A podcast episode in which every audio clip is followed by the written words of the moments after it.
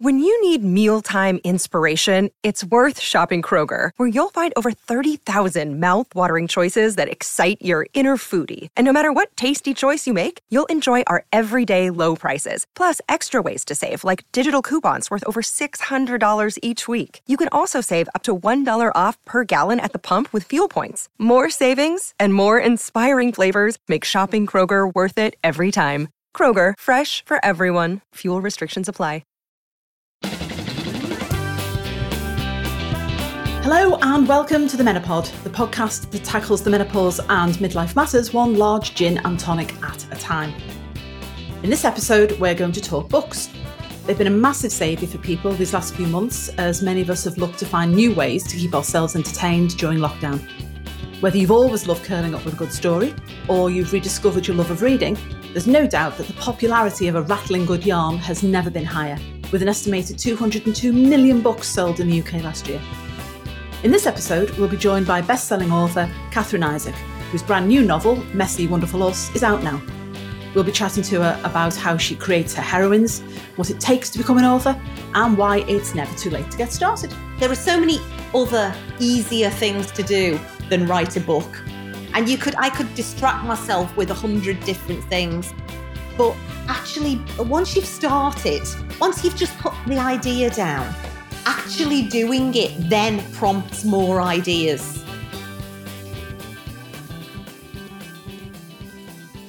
Well, first of all, Dawn, is there a novel in you? Well, I think the short answer to that is probably no, there really isn't. And I'm sorry, I'm, I'm almost sorry about that because I'd love there to be. People ask, don't they? Because obviously we're both journalists, and people will ask often, Oh, have you never thought about writing a book? And I always think, oh, I should think I should go away and think about that again. And then I go away and think about it and realize I haven't got an idea in my head. Just nothing. so then so then I'm slightly disappointed in myself because then I think, well, I'm not I'm not imaginative enough. And I, I wonder whether, you know, because we write for a living, it's a bit like going, well, I once painted a skirting board and now I'm going to see if I can get in the National Portrait Gallery. You know, when you think it's, they're two totally separate things, aren't they? Same basic skill, but hugely different in reality. And I think it takes something far different than what we do to create a novel, which I, I so I'm full kudos to everyone who does. I, I completely agree. I'm a bit like you. People say, "Oh, would you like to write?" You know what? I'd love to write. I've got friends who write short stories and and who are published and what have you. No, I just don't have it in me because my background's hard news, and it, it just doesn't appeal to me. And I'm a hugely envious, I think, of people yeah. who, like Catherine, who we'll meet later on, who can do that, who can sit down and write a novel. I think everybody goes, Oh, how hard can it be? Actually, really hard. I think you've got to be very disciplined, um, as Catherine, I'm sure, will tell us. But no, I, I haven't got a novel in me. I am, however, a big reader and I kind of never used to be and I am now, which has been a really nice positive, one of the few positives of lockdown that that I've really got back into books again. What about you? I love reading, absolutely love reading. I am very I'm a very slow reader. Everybody who knows me knows that I take forever to read a book. And not because I have some sort of special educational situation going on. I don't. It's just do you know what it is? I completely absorb myself in the story. So while I'm reading, I'm picturing every every little thing that's going on that's being described. Oh, but, but that's so got to be a forever. good book to do that. Oh no, every book, every book. So serious. So can you write? Can yeah, you read yeah. quite? I don't want to sound posh here, but like quite lowbrow literature. Are you a Mills and Boon kind of gal? Not that Mills and Boon's lowbrow, but do you know what I mean? Is it yeah. very well? Are you very accessible, or Oh, Are you wow, Hilary yeah. Mantel? Or are you a bit of both? No, I, I will literally, le- no, I have no snobbery about what I read at all. And I will read anything. No, I'm not a, I don't read to learn. My husband is a person who reads to learn. I read to enjoy. And I think, eh, so I have no level, I have no bar beyond which I will not go if, I, so long as I'm enjoying it, basically my daughter's dyslexic and for the longest time she couldn't read. She just couldn't read and it used to break me heart because uh, it was something was closed off to her. Do you know what i mean? That that i yeah. thought you poor lass you can't access, what other people access, and those whole different worlds and different possibilities. Yeah. It's like a key. It's a key to a magic door, isn't it? Being able to read, and when you can't, it's a nightmare. Fortunately, she can read now, and she's doing she's doing fine. But I do remember at the time being very sorry for her that she couldn't access that. Plus, you get imaginary mates, don't you? Because you, you, you know, when you read some, I'm re, I've reread Bridget Jones in lockdown, and I, I think, oh, and you almost invest in these people as if they're your friends. So, and not that I'm so sad that I don't have real friends. Please attest to that, too. I was just going to say, do I you need to get out more? yeah, I know. I know. Yeah. Well, in lockdown, yes. The truth is, yes. But you, do you know what I mean? You kind of connect to like different characters as well. So you can. It, Yeah, I, totally. I am somebody, but that's why I'm slow. Have you ever had the thing where you close a book and you think, "Oh, I'm really going to miss you. I'm going to Oh, miss yeah, these all the people that I, that I spend Yeah. time with," and that's the mark of a great novel, isn't it? Okay, so we can now talk to somebody who knows all about this, who creates those worlds, who creates those characters that we miss, um, and that's Catherine Isaac, best-selling author. Uh, Catherine was born in Liverpool and began her career working in local newspapers, and she's former editor of the Liverpool Daily Post. She wrote her first book, Bridesmaids, while on maternity leave under the pseudonym of Jane Costello, and her eight subsequent novels have all been bestsellers. You, Me, Everything, her first book, writing as Catherine Isaac, was selected by the Richard and Judy Book Club. It's been translated into 25 languages, and a movie adaptation is in development. How exciting! Her next novel, Messy Wonderful Us, was followed by her brand new one, The World at My Feet, which is out now. Catherine, welcome. Hello there. Hi. Now, so you're reading lots of books you did, and, and listening to podcasts, obviously. Absolutely. so listen, for anyone who's never written a novel, and frankly, that's going to be most of us. Um, where do you start? And I guess you know you probably had this question when you were a journalist. Well, where do you get your stories from? But as a as a, a novelist, it's a whole different realm. Journalism is very fact based. Novels are not so much. Do you actually sit down with like a, a blank laptop in front of you, or do you have the ideas first and then start? How? Do, what's the process like? Well, I mean, casting my mind back to when I first started, and the you know the very first book that I wrote, the, the first thing I should say is I quickly discovered it's a lot harder than it looks, and it took me, honestly, it took me. It must have been a decade before, um, you know, of, of trying to write a novel before I actually cracked it and had written one. Um, and I think it starts with a big a big idea. You've got to have um, when I'm st- when I'm writing a novel, even now that I've written uh, many, um, I always start with you know the you know the blurb on the back of the books that you you when you pick them up from the Yeah. book.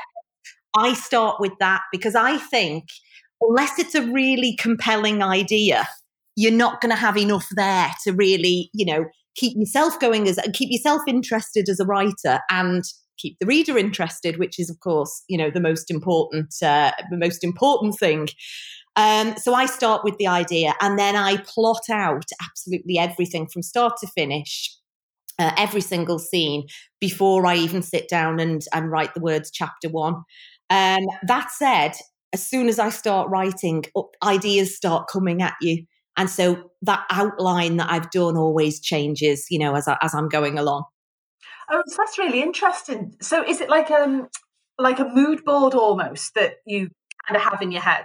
Absolutely. So you'll have key scenes that you know. You know, you want a really kind of um, it, it, novels kind of build up in terms of plot. You know, so you want like it really or, or something really explosive happening about three quarters of the way through, and you know you'll have ideas for scenes that you kind of pinpoint and ideas for what you want to happen at the midway at the midpoint of the novel. Um, and yes, I, it is like a mood board. I'll plot all that out. But like I say, it's such a messy process. Everyone's got a different way of doing it. And obviously, having been writing now for 15 years, I know an awful lot of authors.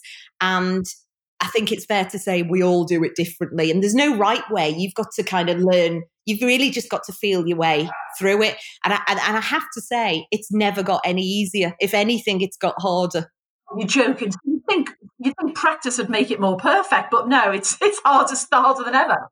do you know i think you set the bar higher and higher for yourself you know when you you know you kind of try and um, stretch yourself as an author i guess um, and this book that i have written most recently, The World at My Feet, um, required, I mean, God, it was definitely the hardest book I've ever written because I'd written about 70,000 words of it and then realized I'd made a catastrophic mistake and had to basically dump the lot and oh, start. Oh, what, 70,000 words in? You kind of went, what, hang on. So is this like at 2 a.m. in the morning that you sat bolt upright in bed and went, oh no? Well, it was actually in the process of, um, I was interviewed, I did a lot of research for this book and because it's really important to me that I, even though it's fiction, it's got to be grounded in reality that is 100% accurate. And that's, you know, once you've been a journalist, Sue, that is completely, you know, you, it's got to be the case. You can't have something wrong in it. And I was basically researching a completely different idea and a completely different book. And I was ch- talking to this amazing guy called Mark Cook, who is a retired army officer. Um, and he basically gave up his job in the army and set up a charity called Hope and Homes for Children to that aims to end institutional care for children worldwide. And we got talking about, you know, the orphanages in Romania that hit the headlines 30 years ago. And that formed the nugget of what was then to become The World at My Feet. And once I had hit on this idea, that had to be the book for me.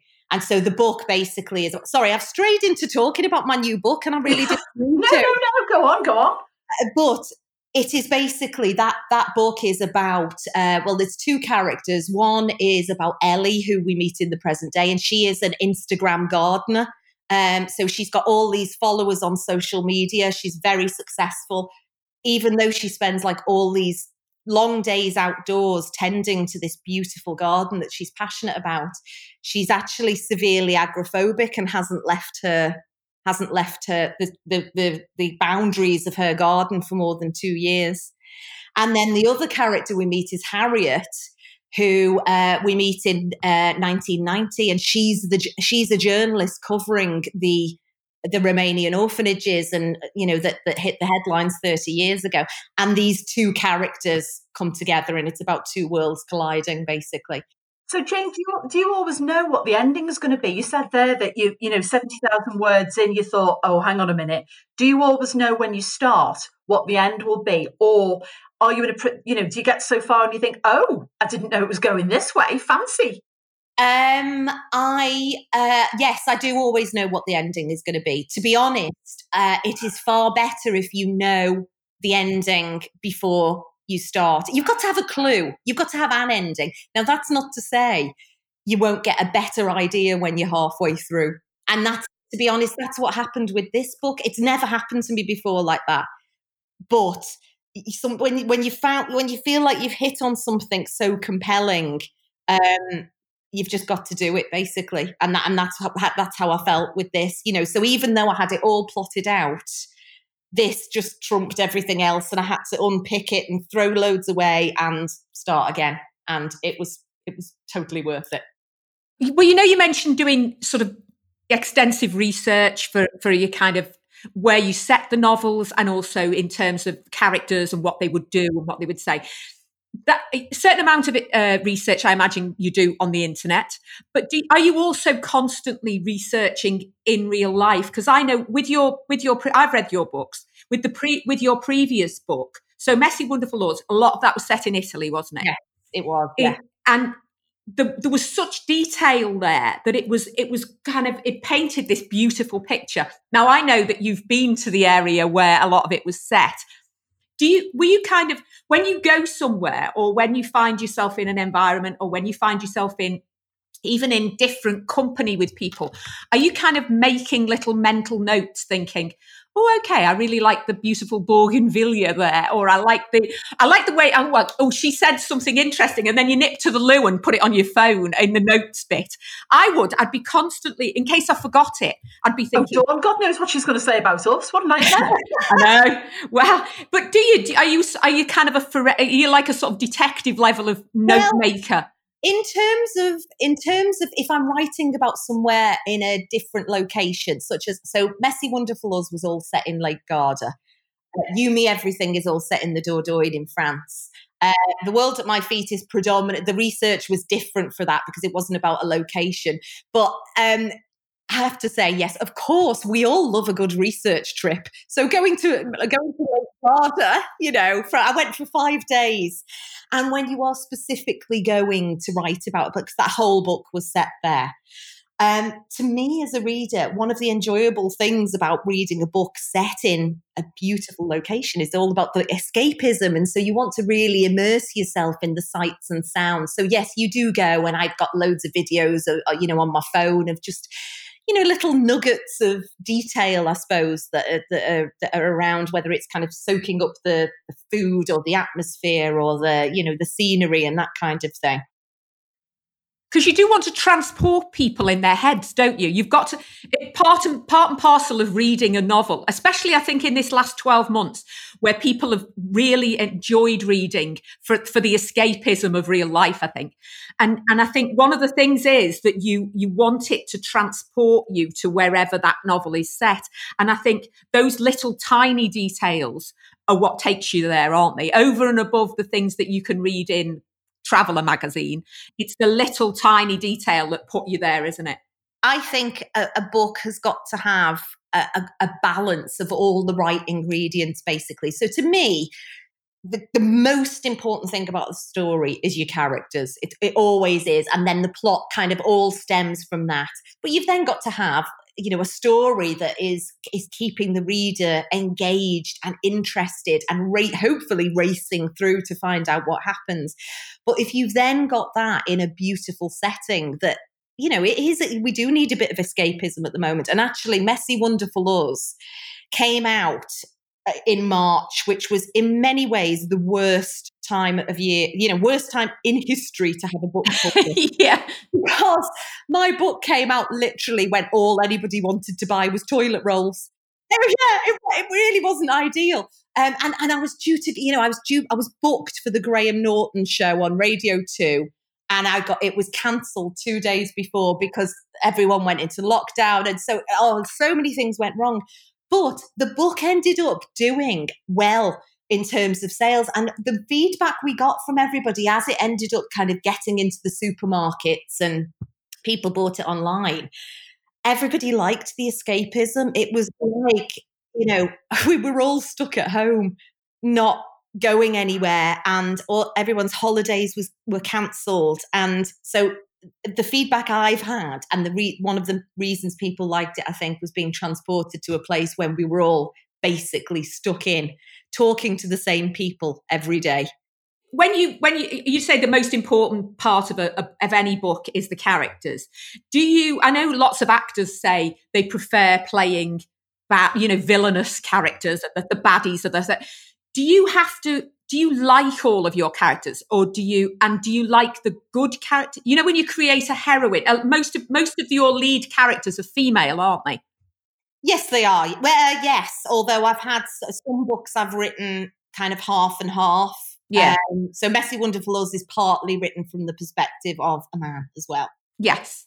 But do you do you like to write is there a kind of favoritism towards writing the good guys, the heroines, the ones who we champion and that we re- we're really rooting for, the kind of people that you'd ca- you'd want to be friends with, or is there almost a kind of mischievous fun in writing the people who maybe aren't quite so nice, who in real life you would not want to sit next to on a bus, you would kind of, or that you would say to your mate, "Honest to God, get rid of him." Just just dump him. He's he's a ma- you know. Don't touch him with a barge pole. Do yeah. you kind of like writing them as much as you oh, like writing the them? I mean, God, we've all met men like that, haven't we? For you know, we've all been there, I think. Um, right, in terms of main characters, I absolutely want somebody that you're rooting for. But what it, the trap, I think that you, the, the skill you develop the more that you write, and the trap you don't fall into, or try not to fall into, you don't want somebody who is too perfect and too good. You want somebody who is flawed enough to be completely relatable and actually can do some make terrible decisions and even do terrible things, but somehow you're still rooting for them. Um, and so, so not my my main characters are never perfect. they are always flawed and they always, you know, in particular, well, I've, I've kind of given you the description of, um, the, you know, the world at my feet. And, you know, I love writing characters that have got something in their past that, you know, um, it just adds to the ability of the, as a writer to be able to create a character who is really well rounded because we are all complex creatures, you know, um, and and being able to portray that in fiction well um, is is a really difficult thing, and I think that's why uh, you know the more conscious I am of that, the more uh, the older I get. That's why, as I said at the beginning, it does get harder because you mm. want the nuances and you want the complexities and and all that stuff doesn't happen instantly, if that makes sense. Yeah, I was going to say that might come with experience. Like what you said there, you know, you've had 15 years of writing. I guess, and, and we were saying before, you know, location's really crucial, but characters are really crucial because you want to spend time with these people as a reader. You don't want to read someone and you think, I don't know you. I, I have, I don't relate to you in the slightest. You know, you're you're a pantomime villain or you're pretty miss perfect. You you want someone that you think, oh, do you know what? I can't wait to open this book and almost have a glass of wine with this woman or feel like I know her, feel like she's a friend. Totally, totally. So I'm interested in what you think about um, whether the book world is equal for women. Um, I mean, you've been writing for 15 years, as you say, very experienced writer, very successful writer. Do you think it is, it, particularly for women in their 30s, 40s, even older, is it a level playing field or do you still come across or have you come across a bit of glass ceiling in your time? Well, re- well I've been very, very, I, I, mean, I've had a fantastic experience with the publishing industry. So I have personally, I have absolutely no complaints. And everybody um, I, um, you know, have worked with is, you know, it is a very female industry actually. Um, yeah. Oh yeah. Oh God. I mean, well, I'm sure there are. Oh, God, I mean, I'm saying don't quote me on the statistics, but I'm pretty sure I'm right in saying that something like 70% of readers are women. And that is very much reflected in terms of the numbers in the publishing industry as well. But I think where there is undoubtedly, um, I mean, there's all kinds of, it's, it's not even just me saying this, but there is all kinds of research um, and analysis that's been done into, you know, the kind of books that uh, are covered by in uh, reviews in the media, for example. And there are overwhelming statistics showing that there is an enormous bias, basically, and that men's books are considered to be more serious and therefore get tons more col- column inches in terms of review. I wish I'd been able to dig out the statistics to, to, so I could quote them, but I'm, I'm I'm absolutely certain that the most recent statistics that, that still show this. And, um, you know, it is telling because um, I think people's experiences as authors are probably there is a very um, are different, uh, you know, depending on your your gender. And you know, you look at something like um, I must tell you a little thing that happened um, during lockdown, actually, because I was homeschooling during the lockdown, uh, and I've got three children, and I oh, know. Oh, well done, you. well, yeah. Well, well you've, you've, done well just to survive, haven't you? Bed every night, absolutely. You know, it was, it was. I found it incredibly difficult. You know, trying to obviously writing a novel requires enormous amounts of concent- concentration. When you've got small children asking for snacks every ten minutes, and you know who you've got to be then printing out reams of maths and going through English with them it was so difficult, so, so difficult. I mean, you were nearly, it just drove you around the twist because in the morning I would wake up and think, that's right, that's what I'm going to achieve today. And I'd get to the end of the day and I would have done nothing at all. It was so, so, so hard. And I think every other female author um, I came across was in exactly the same position. But somebody, there was a piece in The Bookseller, which is our industry magazine, and one of the publishers had put out this either press release or done an interview, and it was, a, a, a, you know, talking about the impact that lockdown had had on authors. And they'd said something like, um, uh, lockdown's been excellent for authors because they've had so much time on their hands that lots of people are delivering their books early and expect to do this. And basically, what they meant were was lots of men, uh, men yeah. authors are delivering their books early, and so it did. You know, it, I think I think that predominantly a lot of the homeschooling did fall fall to the women in the household. Uh, I mean, lots of my don't get me wrong, my husband absolutely rolled his sleeves up and got stuck in, and you know, between we just had to. But I do think it was um, it was telling that what they actually meant in that instance were were you know basically they were talking about the the men had been able to write more and and so I think that is automatically it, it's just a little nugget yeah. of kind of reflect thinking if you know what I mean. So we t- we talked about how you know the, the industry actually is weighted towards women. I know a lot of your characters have been a similar age to you as you when you've written them. So obviously, when you started out writing, were you in your twenties? I was oh god 30 31 i think when my first book was published. So yes. So your heroines have generally been around their 30s haven't they? Is that true to say? I think when i was so my early books my first book was bridesmaids uh, yeah. that i wrote as jane costello. And that i think the heroine was in her mid 20s maybe. Takes yeah thing is, it takes ages to write a book and then get it published. All yeah. So I think my head was still in kind of mid to you know late twenties at the time. Um, and so, yes, the feel of that. And this was one of the reasons why I changed my name to Catherine Isaac, because the books that I write now are obviously totally different from those rom coms that I was writing then, which was very much kind of girl meets boy type novels, you know. So you write about what you know, Is, is that because you write about what you know? And therefore, I wondered, as you now get older, so you're now in your 40s, are, are you tempted to therefore have older heroines, do you think, as you go as you go on writing? So hopefully you'll write for however, well, forever. Uh, do you think as you get older, your heroines will also get older?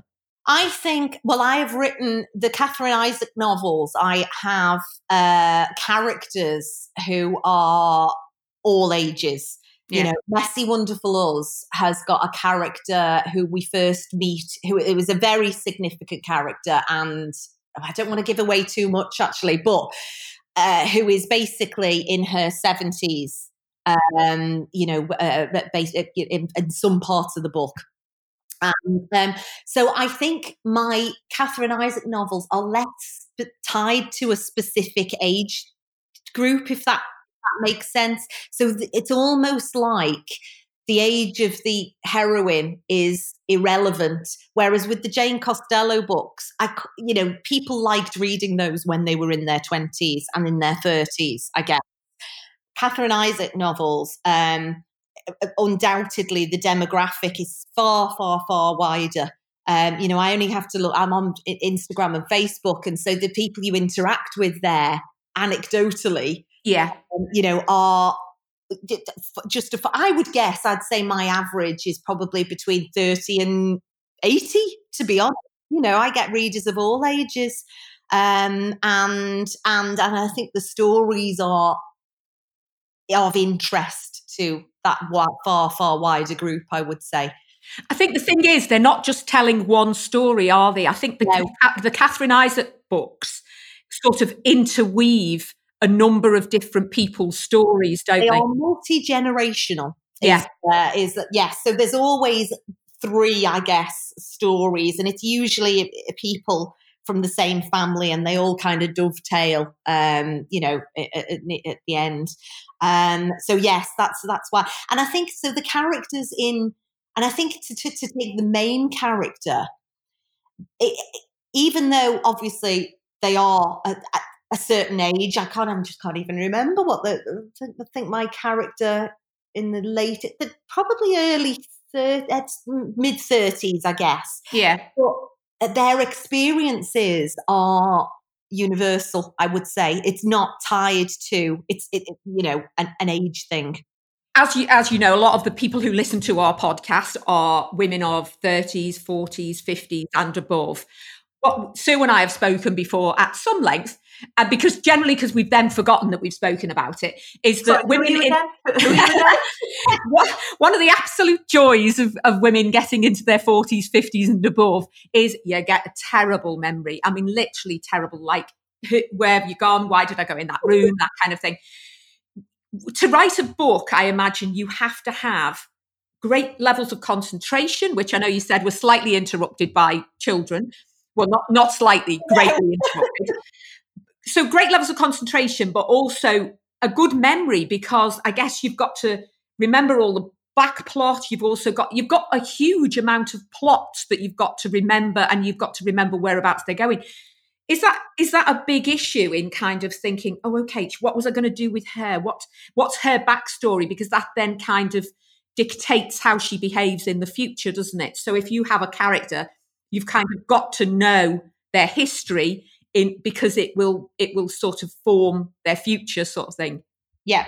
Well, there's a couple of things I'd say. The first thing is, I think it does help if you're an author to have a very good memory, definitely, because you simply you are having to.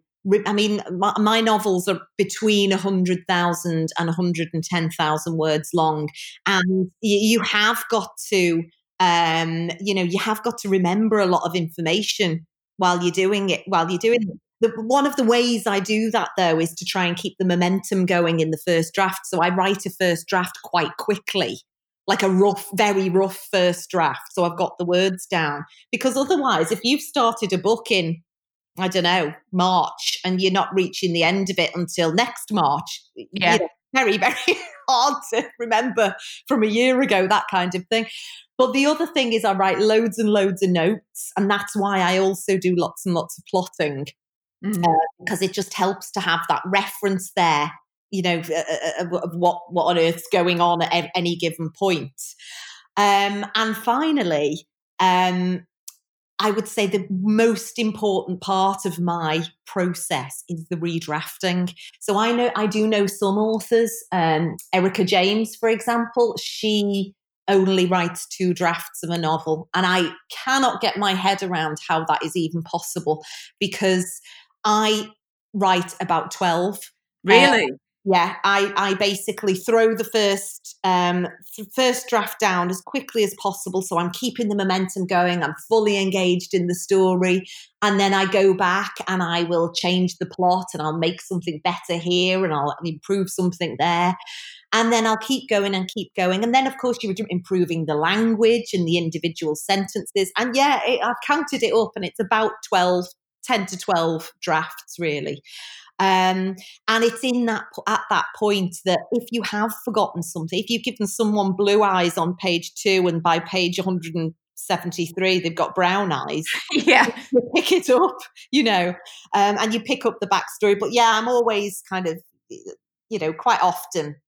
It's, it's not an uncommon thing that you'll call someone Bob at the start and they're called Billy by the end. You know what I mean? It, I'm heartened by all this. I think this. I think. I think this is the way to go when when you you you know brain fog.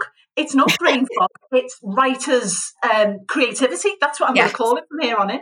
absolutely. just being creative so well, listen, talking about being creative, um, 2020 has been uh, quite the year, quite the year for an awful lot of people.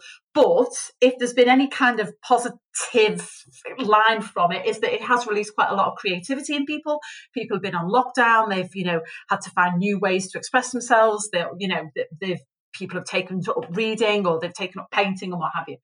So, for all of those people out there who are listening to this and are thinking, do you know what? I've always wanted to write, maybe not a novel, but maybe, I don't know, a short story or, or a shopping list. No, but do you know what I mean? Something they've always wanted to write properly.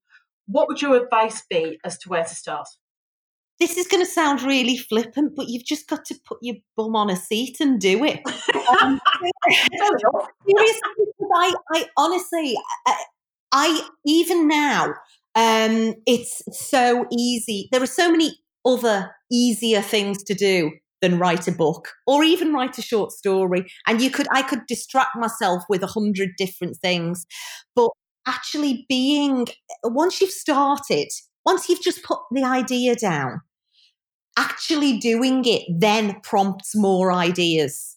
Right. So unless you sit down and just put one word in front of another, the rest of the words aren't going to come. But if you sit down and, and actually start thinking about it, then you you you can be surprised at how quickly it happens. The other thing is if you get stuck, you know, if you've come up with an idea, just put something down, get try and write every day if you can, because if you get into a discipline of setting aside say an hour a day to do to do it, um, you, you will find that you will easily start building momentum. And if you get stuck, take the dog for a walk and have a think about it, put some on, and do you know what I mean? And then you go back to it. And to me, that's what helps keep it over. I mean, there, there are parts when you will get stuck. Writer's block is a thing, but you just have to kind of step away and uh, relax a little bit and then go back to it. Sue, you go and have a shower, don't you, when you can't think what to write? I do, I do. I, honestly, because uh, people may know I, I, I, write as well, and as does Dawn. And if I'm stuck, I will always go and have a shower. And I don't know if it's just staring at a tiled wall, does it? I'll come out of the shower and think, yeah, okay, I know where I'm going now, which is really interesting, isn't it? So, one question we like to ask people, given what we've all been through in the last year, is what 2020 taught you about yourself? Um, I think it's taught me to be um, grateful for what I've got, to be honest, because I know so many people have had an incredibly hard time um, during this this blooming awful year. Um, so, and and you know, I think all of us in our own ways have not found this easy, have we? Uh, me included. But I think, uh, you know, compared with what some people have been through, um, you know, it has just uh, it, it's it's. I'm looking looking forward to 2021 with lots of optimism. Put it that way. I think um, I'm just uh, glad we're we're kind of seeing the other side of this. You've discovered a skill for decorating as well, haven't you? 2020 made you realise you're a good decorator. Yeah, it, it, did. We we um I it's a year ago tomorrow since I moved into. We bought a big crum, a crumbling old house to do up, um, and basically hadn't counted on there being a pandemic. Uh, when I was trying to get builders here to fix the leaky roof and um, you know and all that kind of stuff, and basically that did make it incredibly challenging. Yeah. Uh, and we had so many curveballs thrown our way, you know, from people dropping out, from, you know, to lockdown. We had a massive flood in June. Um, that basically trashed all the uh, all the renovation that we'd done, and we had to start again. Uh, we had a decorator drop out, so I got up on the scaffold and have painted this house myself. Um, so yes, it's been a challenging, challenging year in more ways than one, I would say. But um, so yeah, definitely looking forward to um, getting back to my writing desk now, and um, yeah, just just enjoy living in the house rather than painting anything. If I yeah. paintbrush again, it won't be. I'll, I'll be very happy. Catherine Isaac, thank you so much for your time today. Very best of luck uh, for 2021 and the new book out in March. Um, and of course, if it all goes horribly wrong, you can also take up painting and decorating for 2021 as well. Oh, I hope not. thank you. So, thanks for listening, everyone. Uh, we do hope you'll join us next time. The Menopod is a laudable production, and you can find us wherever you download your podcasts and on social media at Laudable Pods. See you soon.